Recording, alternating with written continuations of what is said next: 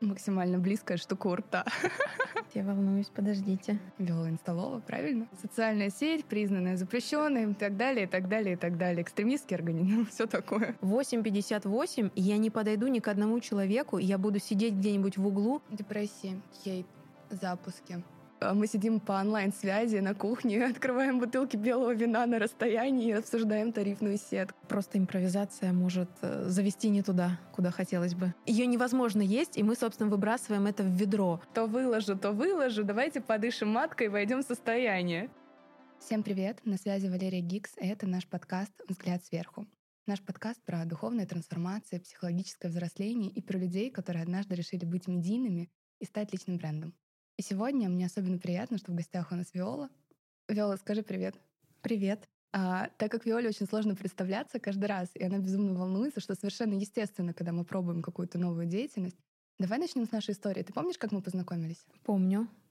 Я... Ты купила у меня рекламу в блоге. За 500 рублей. За 500 рублей. К тебе пришли подписчики. Да, и это на самом деле была моя первая реклама в блоге. И когда я с тобой познакомилась, ты для меня была девочкой-блогером, которая что-то рассказывала про фотографию на тот момент, про ракурсы, про стилистику. У тебя было сколько там, тысяч десять подписчиков или меньше? По-моему, тысяч пятнадцать уже 1015, было возможно. да. Вот я не, мы, так, мы так давно знакомы, что мне кажется, я такая сижу, знаешь, у тебя растет, падает, у меня растет, падает. Мы такие, ну ладно, главное, личность хорошая. И на тот момент это была моя первая реклама в блоге за 500 рублей. И я такая, оказывается, работает. Оказывается, приходит. И у нас сложился с тобой такой теплый коннект, что м, ты приехала тогда в Москву, мы с тобой увиделись. Ты можешь сказать, чем ты занималась тогда до блога? До блога я 9 лет работала свадебным фотографом.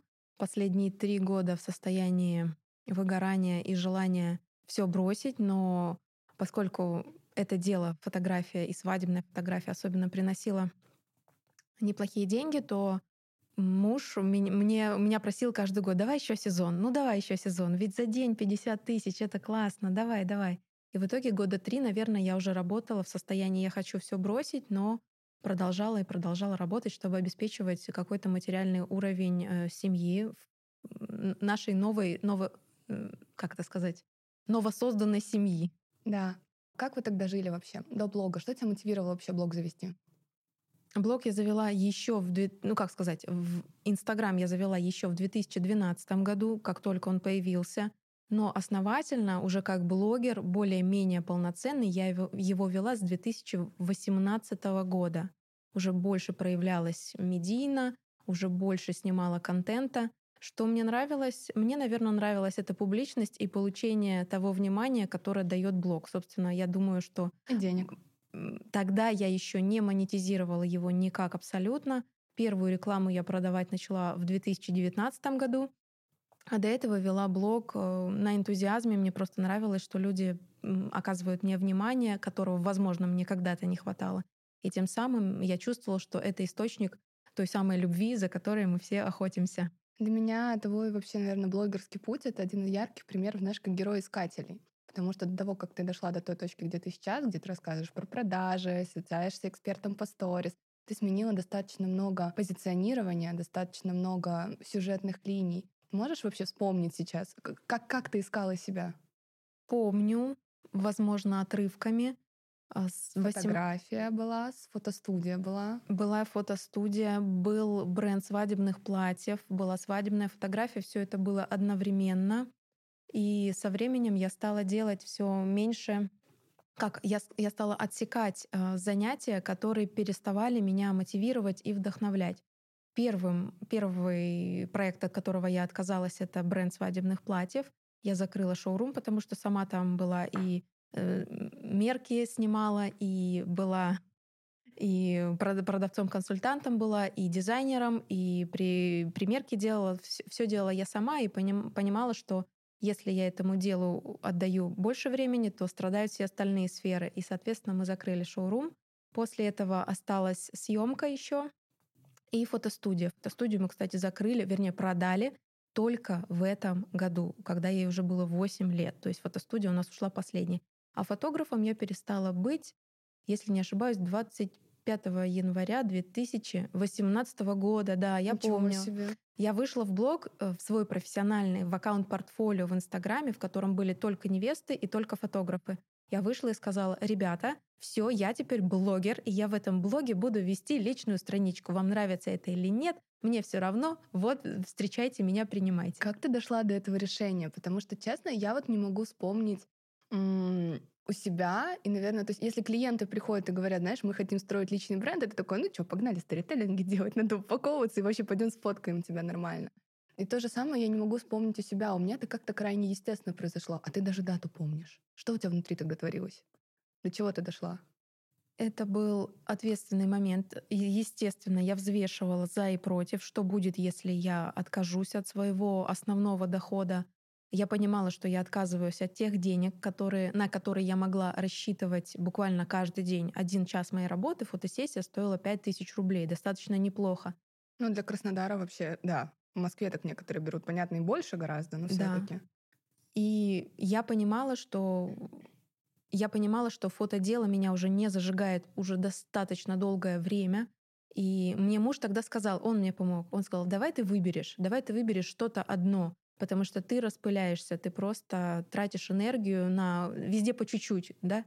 И он сказал, выбери что-то одно. Я такая, отлично, спасибо. Он мне как бы и, как, и запрещал, с одной стороны, бросать это дело, а с другой стороны, он мне дал разрешение выбрать что-то одно. И я выбрала блог и отказалась от монетизации через э, фотодело, и долгое время не зарабатывала вообще ничего. Вот нас кормила только фотостудия несколько э, лет. Ты можешь сказать, что выбирая блог, ты выбрала себя?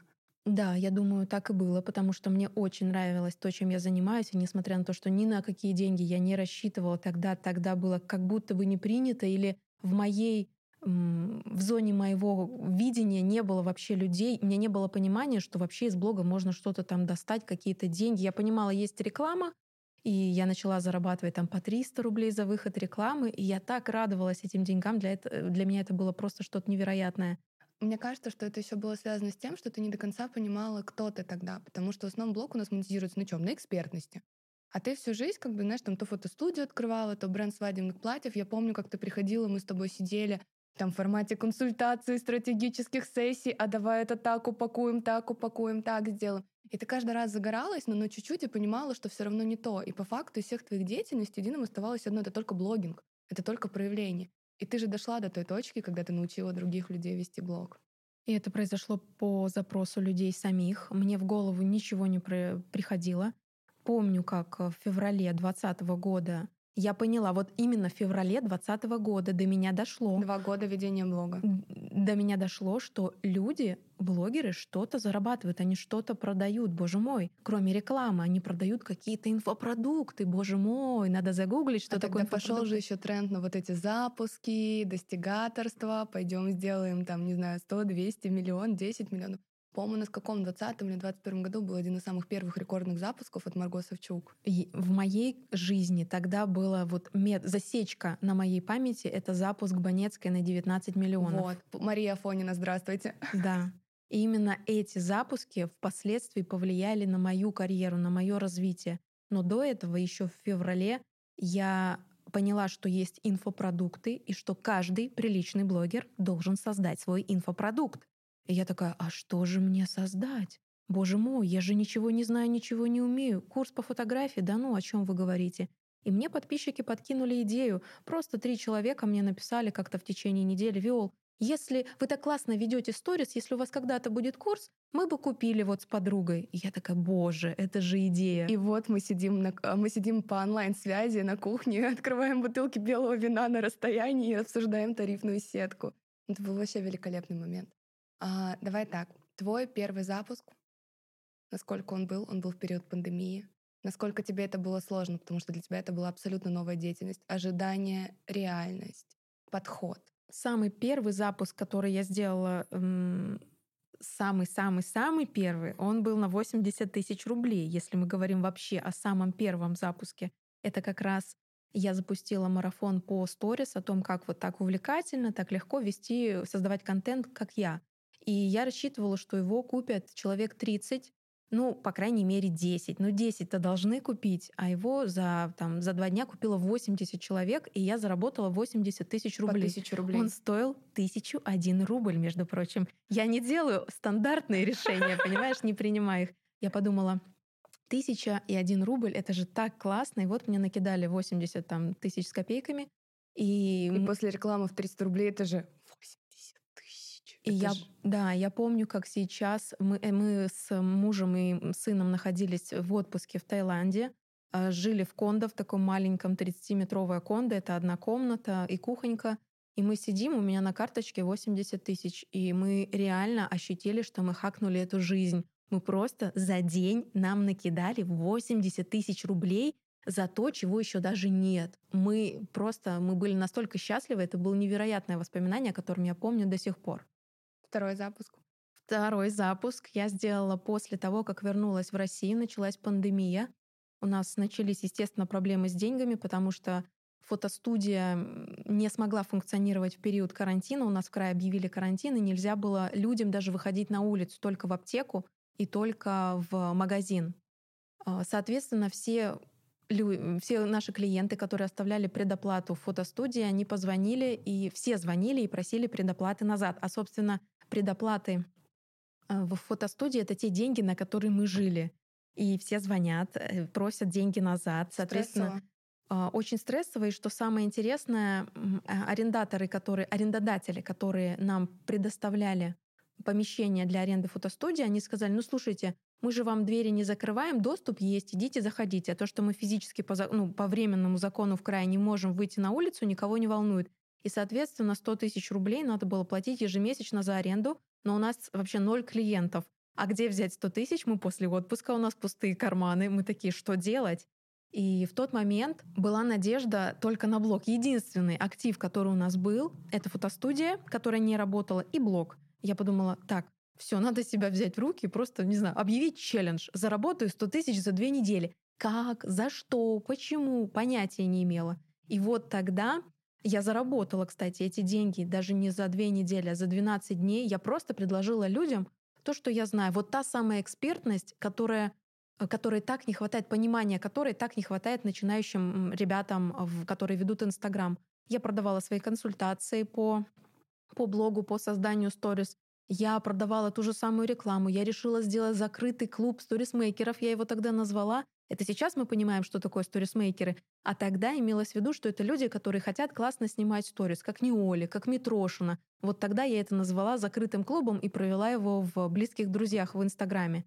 И он тоже классно зашел. Он продался на 76 тысяч рублей за меньше, чем за сутки. Я открыла в ночь продажи на утро у меня уже не было мест, и я подумала, боже мой, я хакнула эту жизнь уже дважды. Что же будет дальше? И как ты спросила, следующий мой запуск я уже сделала на миллион, о чем о чем консультировалась с тобой. Я ходила по своим друзьям, по коллегам, по экспертам в SMM и спрашивала. Я говорю, я пришла к тебе и спросила, Лер, как ты считаешь, а я сделаю этот запуск на миллион. Мне так нужна была поддержка, мне так нужна была опора, потому что я хотела уже сделать основательно, с уроками на GetCourse, с профессиональной съемкой, с монтажом, не со съемкой на телефон. И я не понимала, как сделать этот миллион. Вот я просто шла как слепой котенок вперед, и все получилось. Расскажи, как тебе кажется, как сделать этот миллион? Как его сделать сейчас? А как ты тогда его сделала? Давай так, потому что для многих, вот, типа, знаешь, они смотрят и думают, блин, у нее есть аудитория, ей, наверное, все легко дается. Да ни хера! Даже когда у тебя есть аудитория, не всегда твои продукты покупают и не, не всегда покупают на ту сумму, на которую ты хочешь. Тогда я работала по системе, ну как работала по системе прогрева. Это сейчас я понимаю, что я делала. Тогда я работала исключительно интуитивно. Я просто верила. Мне сказали, Виол, ты сделаешь, у тебя получится. И я на этой вере просто каждый день фигачила прогрев, прогрев, прогрев, места, ограничения, триггеры. Самое интересное, я даже ни одной книжки тогда не прочитала ни по маркетингу, ни по прогревам, ни по ни вот э, эту самую книгу с запуска. Я даже ее не открывала. Я до сих пор не читала, чтобы ты понимала. Ну, вот. Ну, здравствуйте, просто миллионные запуски, просто что, ну, мне кажется, потому что ты веришь. Веришь и делаешь, как-то интуитивно делаешь все правильно. То есть я даже триггеры ты чувствуешь. Ис, да, использовала те, которые сработали. Люди мне заплатили миллион пятьдесят тысяч рублей. То есть ровно столько, сколько я и хотела. На что потратили миллион? На тот момент не, не вспомню, если честно, на что мы его потратили. Помню, что после продажи началось самое интересное — создание продукта. И, собственно, все мои последующие запуски я чувствовала именно это. Радость кратковременная от суммы перекрывалась длительным погружением в создание продукта, собственно, в ту основу, в тот материал, который ты и продаешь. Поэтому скажу честно, что я не тот блогер, который получает э, большую сумму, идет сумочки себе сразу покупать. Я это делаю значительно-значительно позже, когда уже продукт отведен, когда люди уже получили какие-то результаты, и только потом я могу вспомнить, а, у меня же деньги есть теперь, я могу пойти и потратить их. Как-то так. Что для тебя тогда стали деньги? Потому что я знаю вашу, да, там финансовую историю, которую ты тоже открыто делишься в блоге, о том, что вы жили там в кредит, была тетрадка с кредитами, но при этом хотелось хорошо жить здесь и сейчас. И вот в этот момент у тебя на карте миллион.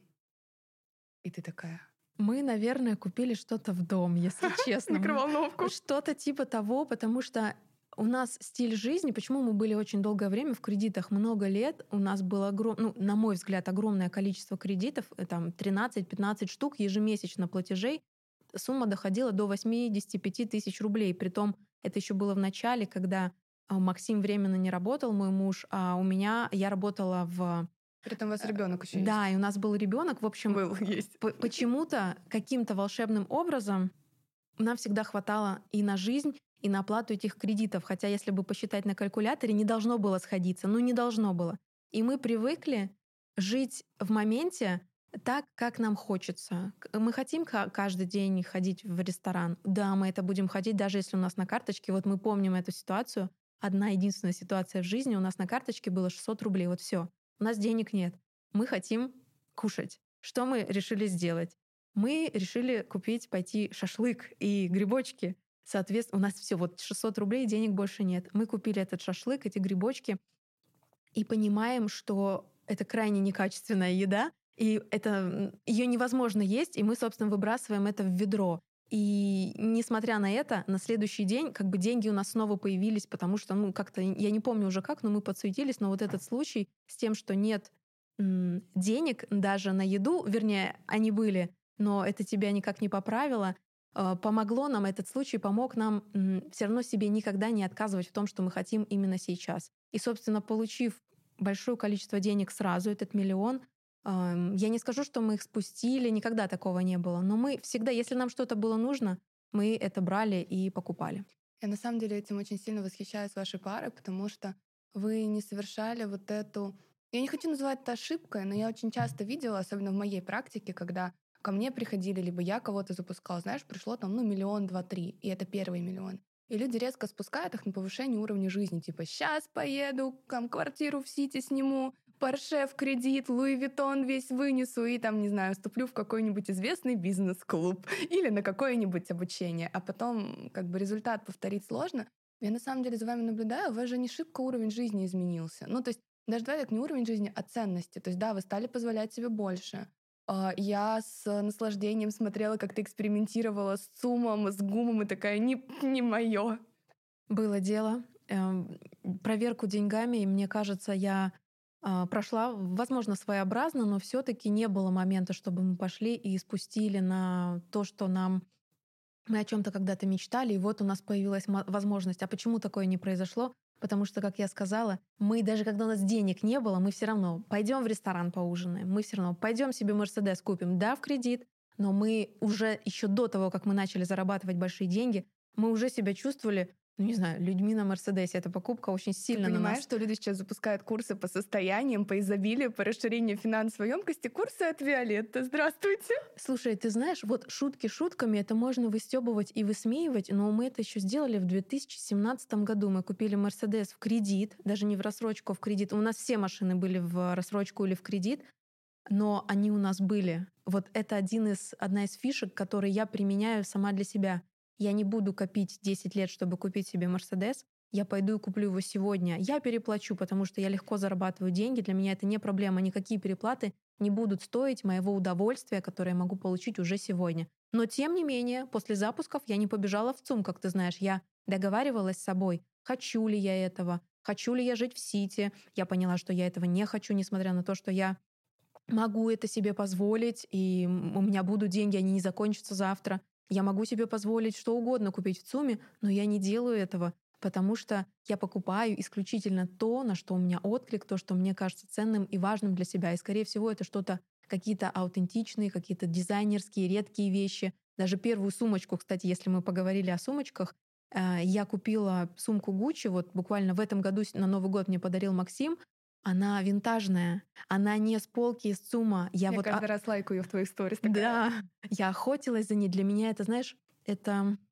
какой-то особый жест, особо культурный жест, на мой взгляд. То есть э, я не люблю что-то такое фабричное и постоянное, мне нравится что-то изысканное и редкое. И в этом твоя аутентичность, потому что если говорим про сумки, это история, и это социокультурный пласт, и это какая-то вещь, которая уже пожила и уже обладает своими смыслами. Да, мне это очень ценно. И если я и могу потратить после запуска на что-то деньги, то скорее на какую-то вещь редкую, какую-то коллекционную. Вот а это меня действительно вставляет. Какую роль сыграла семья в твоей деятельности?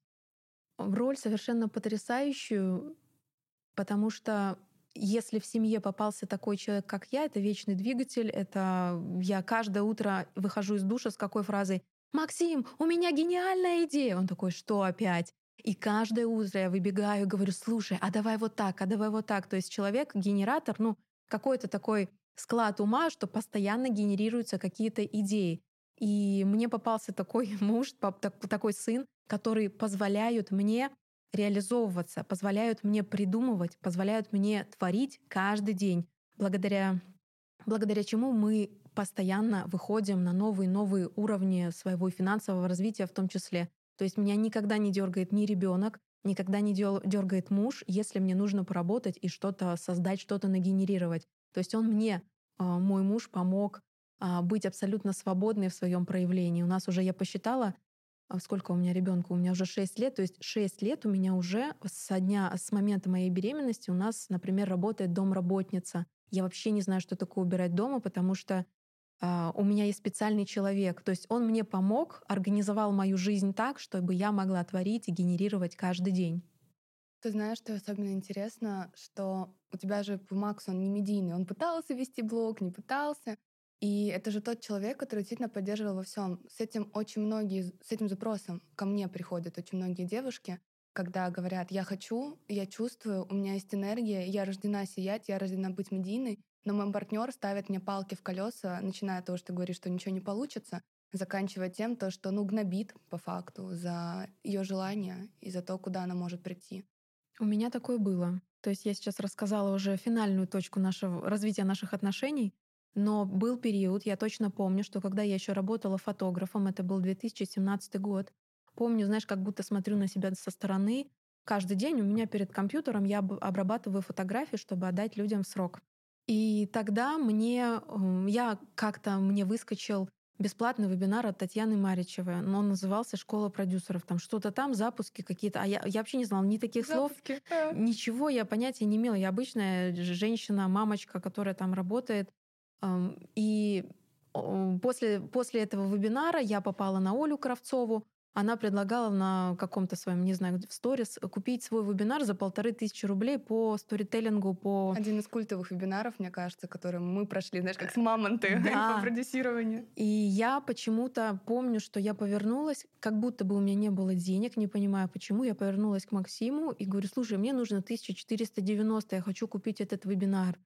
И он мне не дал деньги. Он сказал, нет, ты достала. Он сказал, ты достала покупать свои вот эти вебинары. Причем как покупать? Я, может быть, что-то до этого еще одно купила за 990 и все. А в основном там Таню Маричева смотрела бесплатный ее продукт. А вот дошла до Кравцовой, хотела купить, и он мне не дал денег. И что я сказала себе внутри? Ах так? А я вот пойду и заработаю сама и куплю себе этот вебинар.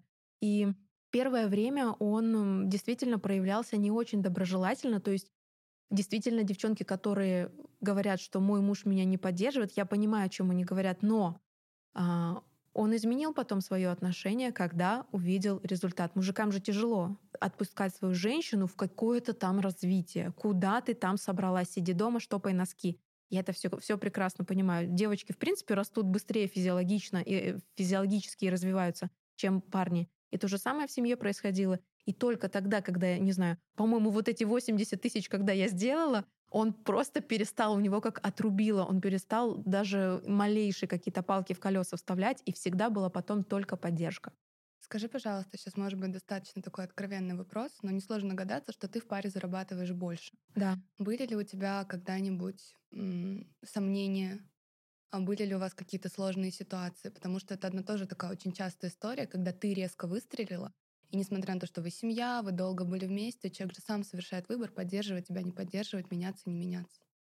Мы этот вопрос у нас периодически на повестке дня со стороны Максима. Он до сих пор не может понять, как к этому относиться, это нормально или нет. Я со своей стороны говорю, что, конечно же, это нормально, потому что те результаты, которые делаю я своим лицом и своими идеями, на 50% зависит от тебя, потому что ты меня не заставляешь варить суп, не заставляешь штопать носки. То есть ты такой же вклад в наш результат, какой и я. То есть он 50% дает, и я делаю свои 50, потому что я просто ну, более медийный человек. И в этом вопросе у нас никогда, кстати, не было ни скандалов, ни руганий по поводу того, что ах ты, ты вообще кто, я вот больше тебя зарабатываю, потому что всегда я считала, что наш доход, он от фотостудии общий семейный и от наших проектов, онлайн-проектов, он также общий наш семейный. Нет разделения, что это я заработала, а ты нет. Плюс, насколько я знаю, он тебе помогает, поддерживает съемки, то есть у вас много совместной деятельности тоже есть. Более того, уроки, которые я открываются людям на гид-курсе, смонтированы им самим. То есть я никому не доверяю монтаж, потому что я так придираюсь, и только мой муж может выдержать эти придирки. Он столько лет себя выдерживает, с монтажом-то разберемся. Да-да-да, то есть он, естественно, прикладывает руку, ведет, э, как сказать сейчас, он берет на себя некие продюсерские обязательства, работает с командой, как управленец, налоги, счета, оплатить, доплатить, оплатить смс это все на нем. То есть он такой же полноценная единица нашего проекта, как и я. Можешь рассказать, пожалуйста, поменялась ли ты как человек с момента выхода в блог, с момента начала ведения блога? Безусловно. Я рассказывала, я рассказывала эту историю, что в силу тех или иных обстоятельств э, с моментом взросления я стала, я стала на себе ощущать, что мне очень комфортно в отношениях со своим мужем, он мне друг, он мне э, опора, он мне вот единственный человек, с которым мне комфортно. И мы стали, как бы, знаешь, как отдаляться от общества. И я даже поняла, что некоторое время я долго, э, как сейчас скажу, я даже поняла, что периодически ловила себя на мысли, что я не, просто не хожу по улицам. Я была достаточно нелюдимой. Я даже в блоге об этом рассказываю, и мне говорят, Виол, ты чё, ты, ты чё несешь? А Нет. А еще ты высокомерная мразь. Э, да, но это уже, это уже открытие последнего времени, но до этого я прекрасно помню, что если вот я как фотограф прихожу, у меня время, например, рабочее с 9 до 6 вечера, 8.58, и я не подойду ни к одному человеку, я буду сидеть где-нибудь в углу, я не буду хотеть никого видеть. Наступает 9 утра, я выхожу к вот этим моим клиентам, свадьба, там люди, певите, каравай, я им говорю, добрый день, друзья, я ваш фотограф, добро пожаловать, сейчас я буду командовать. Ровно 18.00 я замолкаю, все, Виолы нет, Виола потерялась, Виола ушла в себя. То есть всегда работа на публику с людьми была для меня работой, не была для меня истинным проявлением. И чем меньше людей меня окружало, чем с меньшим количеством людей мне надо было взаимодействовать, тем было лучше. И это крайне не похоже на то, что мне приходится делать в блоге. Хотя я так и сказала, я была нелюдимая, ни с кем не общалась. Я однажды пришла на тренинг, он назывался «Внутренняя свобода». И там я предполагала, что надо будет в какой-то момент обниматься с людьми. И когда нам дали микрофон, вот знакомиться, первый круг знакомства, первый день этого тренинга, и я беру микрофон и говорю, добрый день, я Виола, я я не очень хочу с вами обниматься, вообще меня не трогайте. И вот просто я вот, ну, в общем, я говорила такие вещи, что люди меня воспринимали как ежика.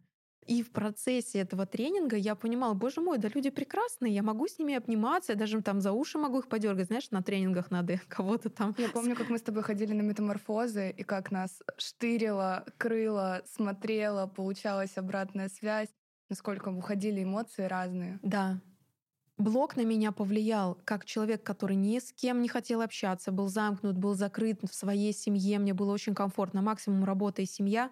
Он помог мне, до сих пор помогает открываться, быть с людьми, быть более эмпатичной, быть с людьми ближе, а, слушать, слышать, понимать, принимать. Это, собственно, и одна из моих профессиональных компетенций, потому что люди приходят, когда с запросом, например, на монетизацию блога, мы понимаем, что не только одна механика им поможет заработать, им поможет внутреннее раскрепощение, проявленность, поговорить с каким-то человеком, с наставником, который даст тебе опору. И, собственно, этой опорой сейчас я являюсь для многих людей. Про что для тебя еще твой личный бренд?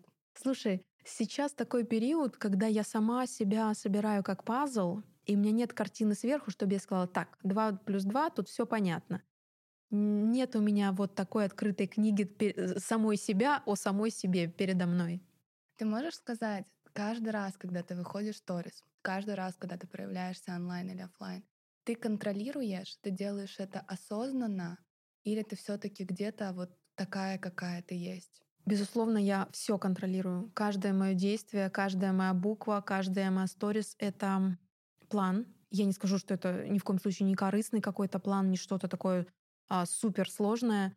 Просто люди с такой дисфункцией, как гиперконтроль и супер-мега ответственность привыкают просчитывать свой каждый шаг. То есть моя профессия, мое занятие сейчас наложило на меня такую профессиональную деформацию, я просчитываю то, что я хочу сказать. Я, я просчитываю, что будет, если я скажу именно это. А если я проявлюсь именно так, что будет тогда? Из-за этого можно сказать, что мой контент продуман, осознан, и ни одного лишнего слова, ни одной лишней сторис никогда не появляется у меня. Ну, еще плюс я не, не пью особо много. Из-за этого вечерних каких-то посиделок с подружками там вот такого никогда не появляется у меня. Тебе не хватает свободы? Не скажу, что я чувствую какие-то ограничения. Наоборот, мне это очень нравится.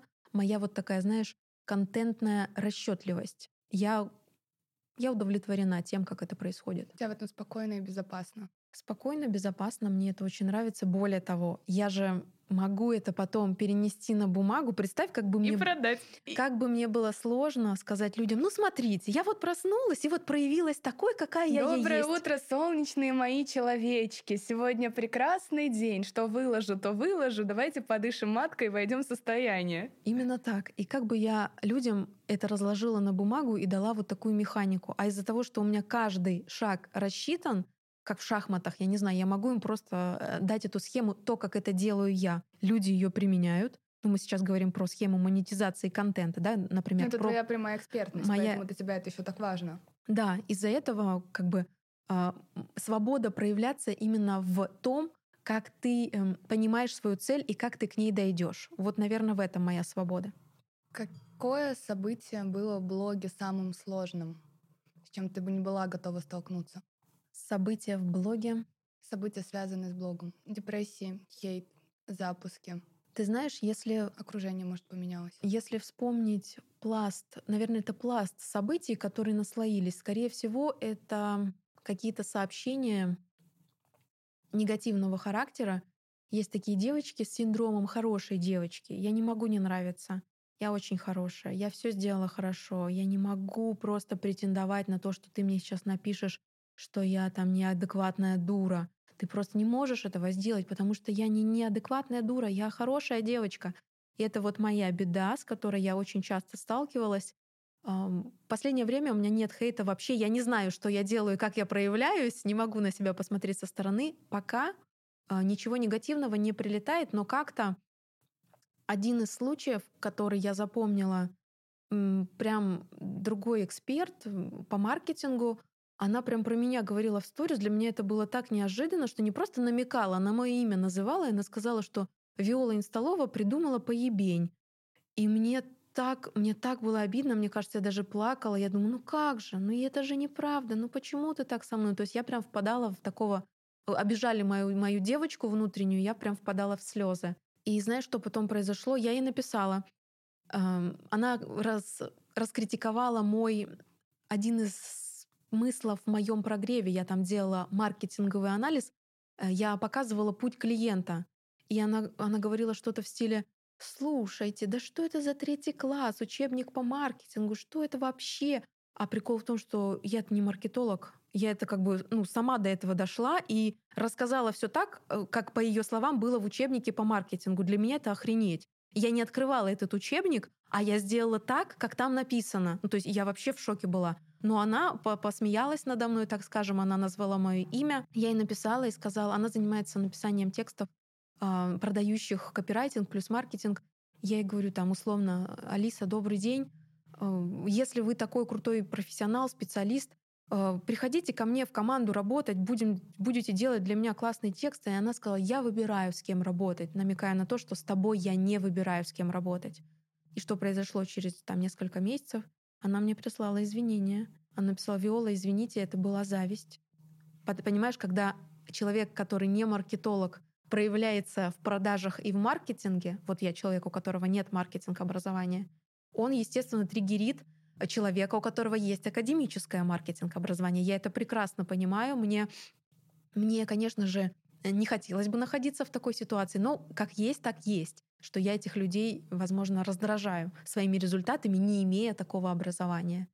Но то, что она извинилась тогда передо мной, для меня было показательно, что в момент она сагрессировала, назвала меня поебенью и то, что я делаю, но потом осознала свою ошибку. Давай к результатам. Все твои следующие результаты были существенно больше. Как ты думаешь, в чем секрет? Ты знаешь, а вот этот запуск на 14,5 миллионов, я реально пока прошло слишком мало времени, я не могу отследить, в чем секрет. То есть у меня нет, вот спроси у меня, Виол, в чем ключ твоего этого запуска? Я скажу, я не знаю, я клянусь, не знаю, я просто делала, как обычно, вот, а делаю я как? Лягушку помещают в банку там с чем, со сметаной, она просто лапами взбивает по всем сторонам. Я этого, кстати, в жизни часто так делаю. Я могу видеть цель, могу понимать, что какие-то мои действия повлияют и предпринимать огромное количество действий, надеясь на то, что это поможет. Сейчас, конечно, я более, э, действую более структурированно, чем тогда, но тот большой запуск произошел именно и на энтузиазме, как обычно, и на вере, что у нас получится. Плюс у нас в нашей реальности с Наташей Наталья Рей, она выступила продюсером этого запуска. Безусловно, это не только моя заслуга получения такого большого количества денег, для нас тогда в нашей реальности появилась Аня Банецкая со своим запуском на 19 миллионов и Мария Фонина со своим запуском на 22 миллиона. И мы такие, охренеть, у нас в планах было там 6, а раз они делают 20, давай мы будем хотеть 20. Мы просто хотели, клянусь, вам можете смеяться, можете нас критиковать, но мы просто хотели сделать 20. И сделали 14 500. Почти попали. Я сейчас у тебя словила большой инсайт, насколько нам важны вот эти примеры, потому что сейчас есть масса примеров запусков на 100 миллионов и повыше. Да. И ты такой сидишь, с одной стороны, мне кажется, это может вгонять в тебя, типа, я умру в коробке под мостом, мне ничего не получается. Но, с другой стороны, это мотивирует, и только ты выбираешь, как к этому относиться. На тот момент, на период первого запуска, у меня была только одна эм, цель, одна вера, что это возможно. 19 вот сделала Аня вместе с Афониной. Супер, значит, я могу сделать так же. Я не сравнивала активы, я не продумывала никакие маркетинг-воронки. Ты что? Мы сделали этот запуск на энтузиазме и на лояльной аудитории. Вот в этом был секрет. Тогда это было возможно. Ты повторила бы сейчас этот результат или нет? Как ты считаешь? Ты же после этого не останавливалась делать запуски, какие-то маленькие продукты, реактив твой знаменитый сейчас. Прикол в том, что я не остановилась потом вообще. Я каждый месяц или раз в два месяца делала запуски. Я вот просто осознаю, что два с половиной года в месяц или раз в два месяца у меня запуск. И каждый раз я думаю, так, ну слушай, Виол, ну если интерес, не деньги. Денег, деньги есть, денег полно. Все, вот следующий месяц точно ничего не будет. Что происходит на следующее утро в душе? Максим, у меня гениальная идея. А давай вот так. И снова, то есть я поняла, что я получаю кайф от процесса создания, от какого-то новаторского подхода и от реализации а, какой-то стратегии. Вот мне это безумно нравится. Тут на самом деле еще я могу тебе подсветить, что за все это время ты стала медийна. Знаешь, как социальное доказательство потихоньку стали складываться отзывы о тебе, отметки блогеров. Для меня кажется, одним из самых важных в формировании лояльности, от чего по факту напрямую зависят деньги, является доверие и стабильность. Когда ты не пропадаешь, не уходишь из блога, когда ты аудитории честно все рассказываешь, и когда ты делаешь постоянно. Потому что на самом деле если мы сейчас посмотрим на это стратегически, а я, ну, здравствуйте, я маркетолог-стратег, из меня это никуда не денется, это сейчас личный бренд, но все равно стратегия мое все. Если мы посмотрим в разрезе пяти лет, вот те, кто были популярны там в 17-18 году, единицы остались. Единицы остались. Ну, Митрошина. Ну, и... круп, крупные да. рыбы, да. Тут можно укладить большую дискуссию о том, почему, как. Но по факту я могу назвать себе как минимум сходу 20 человек, которые уже там 2-3 года назад ушли в депрессию, забросили большие блоги, в которых там 200-300 подписчиков, полмиллиона, и ушли просто жить, потому что не выдержали. А ты одна из тех людей, у которых вот хочется учиться именно этой дисциплине, тому что гнаться не за деньгами, закрывая базовые потребности, хотя по факту все равно качество жизни вы улучшили, я сейчас тоже об этом хочу спросить, а именно следовать за идеей и за самопризнанием и самопроявлением. Я так и действую. То, что то, как ты сказала, самопризнание. И у меня же еще меня зажигает моя цель. Я же хочу выступать. То, чем занимается Тони Робинс, несмотря на то, что все его хейтят, и любой разговор, знаешь, в инфокругах, там ха-ха-ха. А я для меня это самая голубая мечта из всех, которые только могут быть. Я хочу быть а, тренером, мотивационным тренером личностного роста, собирать залы. Я вот недавно рассказывала, что в, на тренинге метаморфозы меня поднимали на сцену как одну из, ну, просто зрительниц. И я в тот момент стояла и якорила себя. Я думала, Виола, посмотри, перед тобой 800 человек. Они все пришли на тебя. И я понимаю, что я не боюсь. То есть у меня не было страха, а наоборот, я чувствовала восторг. И по, по, потому что моя цель передо мной только маячит, естественно, я гребу лапками в ее сторону, обеспечивая себе какую-то финансовую стабильность и дополнительно развиваюсь как спикер и в будущем буду развиваться как тренер, чтобы прийти к своей голубой мечте. Как ты думаешь, ты будешь вести блог до конца жизни? Дай бог, Инстаграм не закроют, и он останется... Социальная сеть, признанная запрещенной, и так далее, и так далее, и так далее. Экстремистский организм, все такое. Да, к сожалению, так произошло. И я, конечно же, как человек с таким позитивным настроем, я рассчитываю на то, что все поймут с нашей стороны, что это ошибка, предпримут действия, чтобы все вернулось как было. Но, судя по новостям, по ленте.ру, там что-то, какие-то законы предпринимают, которые еще больше ужесточают работу с этой площадкой. Конечно, это не очень хорошие новости, но я всегда смотрю так. А какие еще будут возможности? А какие еще варианты? Боже мой, YouTube, какая шикарная площадка. О, Яндекс.Дзен, я хочу писать посты. То есть я понимаю, что развитие себя как медийной личности в, в медиапространстве, да, огромное количество вариантов площадок. Просто даже делай. не только площадки. Ты понимаешь, что можно уехать в Европу, уехать в Америку, работать с русскоязычным пространством там, вещать оттуда. Есть э, страны СНГ русскоговорящие. И я понимаю, что то, что происходит сейчас в России, не будем уходить прям в подробности mm-hmm. такие, но я понимаю, что мир гораздо шире, чем кажется. Пожалуйста, я пошла создавать подкаст. Просто потому что, ну, это я, это часть меня. Я обожаю болтать, я обожаю расспрашивать. Мне так интересно копаться в вот этом уникальном узоре бессознательно, потому что, ну, блин, это, ну, люди — это сокровище для меня в моей ценностной системе. А там, пожалуйста, хоть ТикТок, хоть Ютуб, хоть, не знаю, плакаты перераспечатывай и вешай на остановках у себя, э, чтобы на тебя все смотрели по QR-коду, сканировали, купи курс. Да, согласна с тобой. Но пока для себя не рассматриваю переезд ни в какие другие страны. Мне очень нравится здесь, в Москве. И дай бог, все будет хорошо. И я бы с удовольствием осталась э, работать здесь. Кроме выступлений, какие еще цели ты себе ставишь и мечты на будущее? Ты знаешь, я очень деформирована в сторону собственной реализации. И, естественно, на первом плане у меня маячат только цели, связанные с моей деятельностью, потому что если я не буду видеть смысла в своей Э, деятельности, в своей профессиональной реализации не буду находить возможности реализации вот этой энергии, мне кажется, тогда эти дни я буду проживать без смысла. Вот так вот я деформирована, такой я человек. А, конечно же, я мечтаю о хорошем доме, в хорошем красивом лесу, возможно, подмосковном, сосенке, воздух свежий, ребеночек, зеленая лужайка, муж, мы, шашлыки там в, на барбекю. Я мысленно уже арендовала каршер и приехала. Да, то есть, конечно же, я думаю, все люди мечтают о такой счастливой жизни, прожить рядом с, со своей семьей. Но в профреализации, безусловно, я очень хочу а, собирать эм, залы, чтобы люди приходили узнать что-то о себе в первую очередь. Как ты думаешь, если бы ты не пошла в личный бренд и медийность, если бы ты не завела блог, чем бы ты занималась и какой бы ты была? Я думаю, честно говоря, я смотрела в сторону каких-то какой-то социальной реализации. Мне очень нравится деятельность людей, которые создают социальные проекты, которые не знаю, высаживают розочки в огороде, какое-то волонтерское движение делают. Очень мне нравятся занятия, связанные с помощью пожилым людям. То есть я это для себя, наверное, рассматриваю как для человека, который будет иметь финансовые возможности. Если бы, например, у меня этого не было, я бы рассматривала свой путь как а, человек, который занят вот чем-то полезным для своего города. Мне кажется, я бы делала так. Это вот я не, не придумала сейчас, я искренне ищу возможность а, реализовываться в социальном направлении. Однако в этом году я отступление, я еще очень склонна к эзотерическим учениям по а, Таро раскладу на этот год. Я очень часто, ребята, ориентируюсь на Таро мне нужно заниматься исключительно вещами, делами, где есть э, финансовый интерес, никакой благотворительности, так сказали карты, без шуток.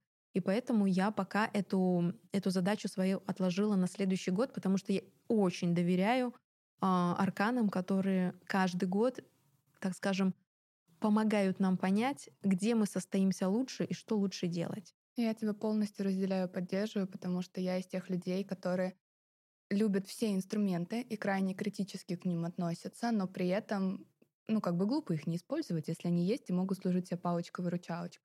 Поэтому, да, соляры на год, э, Таро расклады, матрицу души, архетипические натальные карты. Я всегда смотрю, использую и планирую. И на самом деле могу сказать, что по опыту последних четырех лет сбылось все. Я даже без шуток место жительства Москвы. И, то есть я, я в прошлом году сидела такая, понимала, что у меня открыты все двери. Бали, Майами, Москва, Казань, Калининград, Уфа, Питер. Можно было уехать в Европу, можно было получить визу. Но, скажем так, походив по нек- некоторым помогающим профессиям, сказали, иди в Москву. У тебя сейчас там самая лучшая энергия для того, чтобы создать тот самый фундамент, тот самый капитал, который дальше тебе поможет выстрелить. И последнее, что я хочу спросить. Какая самая главная фраза руководит тобой по жизни? Возможно, это будет в тему. Я недавно услышала свой внутренний диалог. В любую секунду, когда я остаюсь наедине, не знаю, в ванной, там крашусь или что-то такое, вопрос в моей голове, а чего я хочу? Каждый, каждый свободный миг я спрашиваю себя, а чего я хочу. И я сразу понимаю, что мне делать и чего я хочу в данный момент, к чему я хочу прийти. Возможно, не исключаю, что этот внутренний вопрос, внутренний диалог помогает мне двигаться к целям, не останавливаться, как ты говоришь, не забрасывать блок, запуски делать каждый месяц. Ну, нормальный человек этого не будет делать, это, это сложно. А я говорю себе, чего я хочу. И понимаю, я хочу реализоваться, я хочу реализовать эту идею, вот эту идею, вот эту. В этом вижу смысл своей жизни. Если вы хотите помочь проекту с продвижением и слушать новые выпуски, не забудьте поставить оценку и написать отзыв на площадке.